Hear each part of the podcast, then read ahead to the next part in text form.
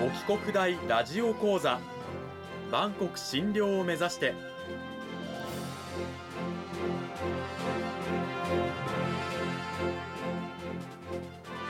番組タイトルにある「万国診療」とは世界の架け橋を意味する言葉です。この番組はアジアの十字路に位置するここ沖縄にある沖縄国際大学で日々どのような研究や教育が行われているのかを発信していく番組です。案内人はラジオ沖縄アナウンサー小橋川響が務めます。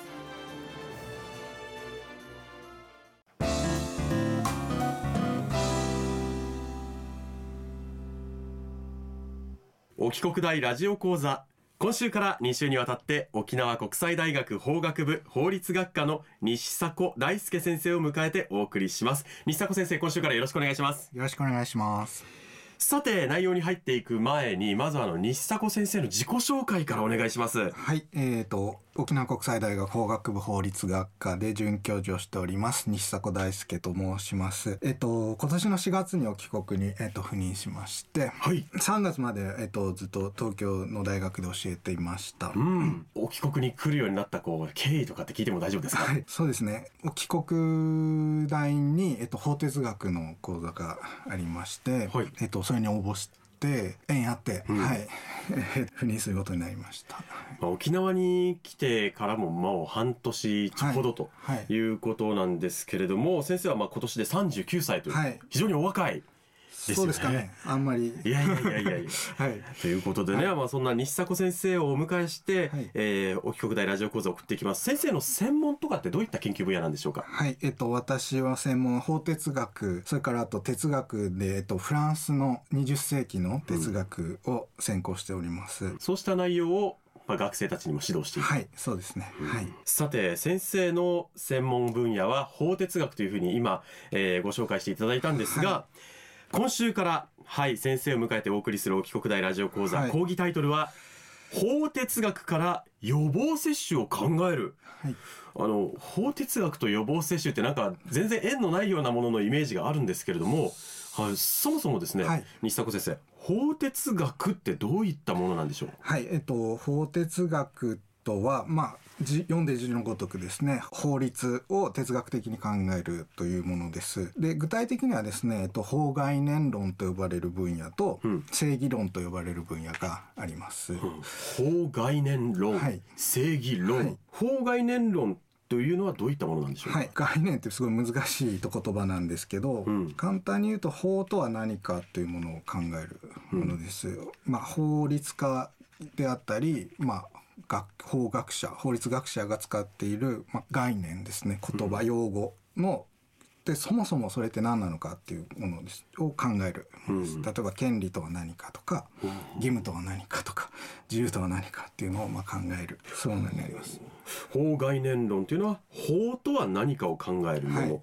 じゃあもう一つの正義論というのはどういったものなんでしょう？はい、正規論の方はですね法はどうあるべきかっていうものをまあ考えるものです、まあ、正しいルールとは何かを考えます、んうん。例えば同性婚は許されるかとかですね、うん。ダフ屋を規制するのは正しいのかとかっていうことを考えます、うん。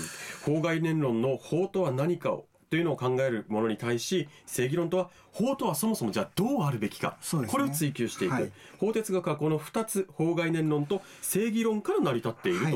ということなんですね、さてではその法哲学とはい予防接種なんですけれども、はい。西迫先生どういうふうに結びつけて今日は教えていただけるんでしょうか？はい、私自身がその研究テーマとして、うん。まあ、公衆衛生とか感染症対策を法哲学から批判的に考えるってことをしていまして、うん。と正義論と結びつけて言うと正しい感染症対策というのはどうあるべきかっていうことをまあ考える。うん。そのまあ、公衆衛生の正しい感染症対策を、これ正義の側面から考える方の。そうですね。はい、具体的にはどういうふうな考え方ができるんでしょうか？はい、そうですね。感染症対策っていうと例えば手洗いうがいみたいな、まあ、軽い日常的なものから今日話す予防接種であったりあとは、えっと、もっと重いものであると強制入院とか隔離とかっていう、はい。はい強いものまであります。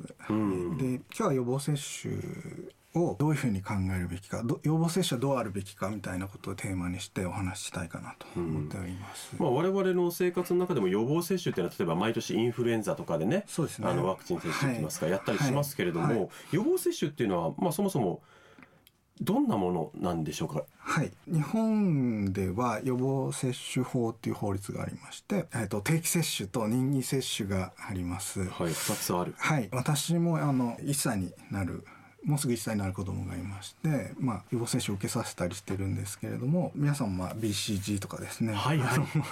思い出あるかもしれませんけれども予防接種は、うん。には、えっとまあ、リスク副反応のリスクがありましてはい、副反応の軽いものから重いものまでありまして、うん、まあ、ちょっと腫れるとか、はいはい。それからちょっとだるくなるとかですねっていうところから、まあ、高熱が出るとかさらに厚生労働省が調べたところによると、まあ、因果関係はよくわからないけれども重い後遺症を残すような重い症状が現れたりあるいは亡くなったりする方がいるとうん、いうケースも報告されていて平成25年度でいうとその予防接種の成果は分からないけれども重い重重篤な状態になったお子さんは約200人でそのうち39人が亡くなったというような報告がされています。うんまあ、ただ国家としては、えーまあ、国民たちをで国民をできるだけ多くね守りたいとか、はい。え健康な状態に置きたいとなると、やっぱりこう予防接種はねできるだけ多くの人に受けてほしいわけですよね。はい、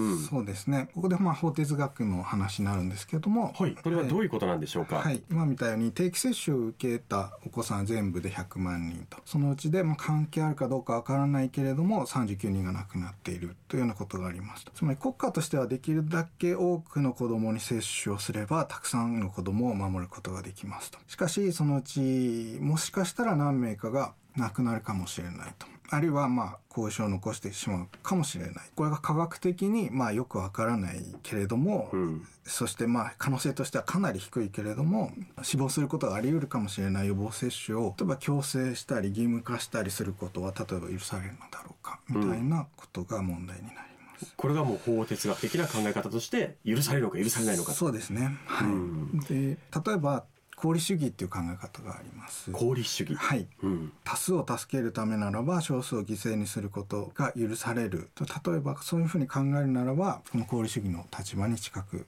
なります。功利主義の立場に立てば、まあ予防接種は義務化してでもみんなに打つべきだということになるんでしょうか。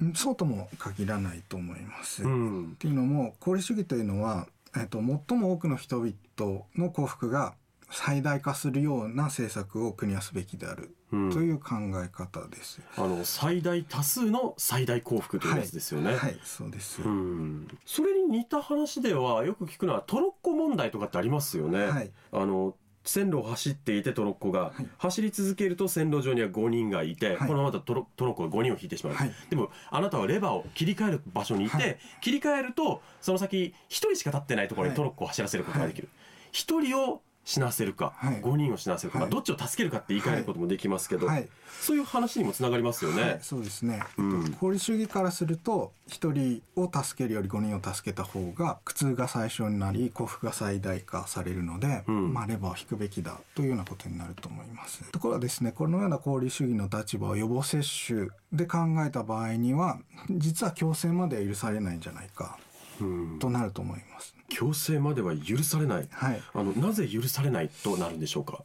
というのも、えっと、強制するということはかなり苦痛を伴う行為です。そうすると幸福が減少してしまうので強制よりは任意でということの方がいいということになると思います、強制をするということは強制をされる側にとっても苦痛になる、それがその人の利益になるとしても、はいそれは幸福の追求の原則からは外れるのではないかということなんですね。はいあの日本の予防接種もあの任意だと強制ではないということなんですよね。はいうん、そういう意味で、えー任意になっていると。はいえっと、ちょっと言い方が紛らわしいので、まあ、定期接種任意接種があるので、まあ、任意接種が任意なんだから定期接種が義務だっていうふうに考えている人も多いかもしれませんが定期接種は義務じゃなくて、まあ、無料で受けられるっていうことですね。任意接種はまあ有料だっていう差があるだけで、まあ、両方とも義務とは言えないと。まあ、厳密に言えばまあ努力義務というか、はいまあ、なるべく受けてくださいねというような規定なんですよね。はいでも確か過去は、はい過去にはあの義務だった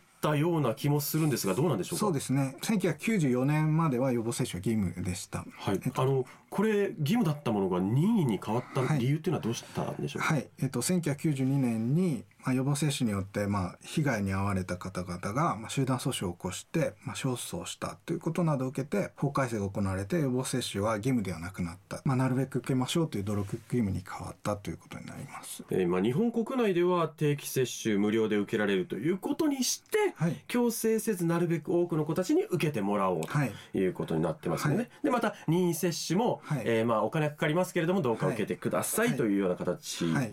なんですよね。はいうんこのような形で、まあ、強制せずになるべく多くの人に受けてもらおうという政策は、まあ、功利主義からも正当化されるんじゃないかなと思います。人間を数として見るのが正しいかどうかということについてはまた違った考え方からの考察が必要なのかなと思います。確かにあの多数の人の幸せを追求するべきだって考えの中では、はいひ生きた人間であるっていうことが無視されて数字になってしまうそうですね。っていう側面が強く出てきてしまう可能性もあるとはいいうことで、はいまあこういったことについてはもうさらなるこう哲学的な考察をしていく必要があると。はい。というわけでえまずは法哲学と予防接種について今週はお話ししていただきました。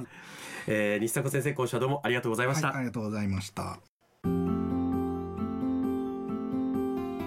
はい、えー、と西迫先生、あのー、1週目は予防接種と法哲学の中で話をしていただきましたけれども、来週はどういったお話になるんでしょうか？はい。最近で言われてるのがもう一度例えば義務化した方がいいんじゃないかとかですね。予防接種。はい。うんうん。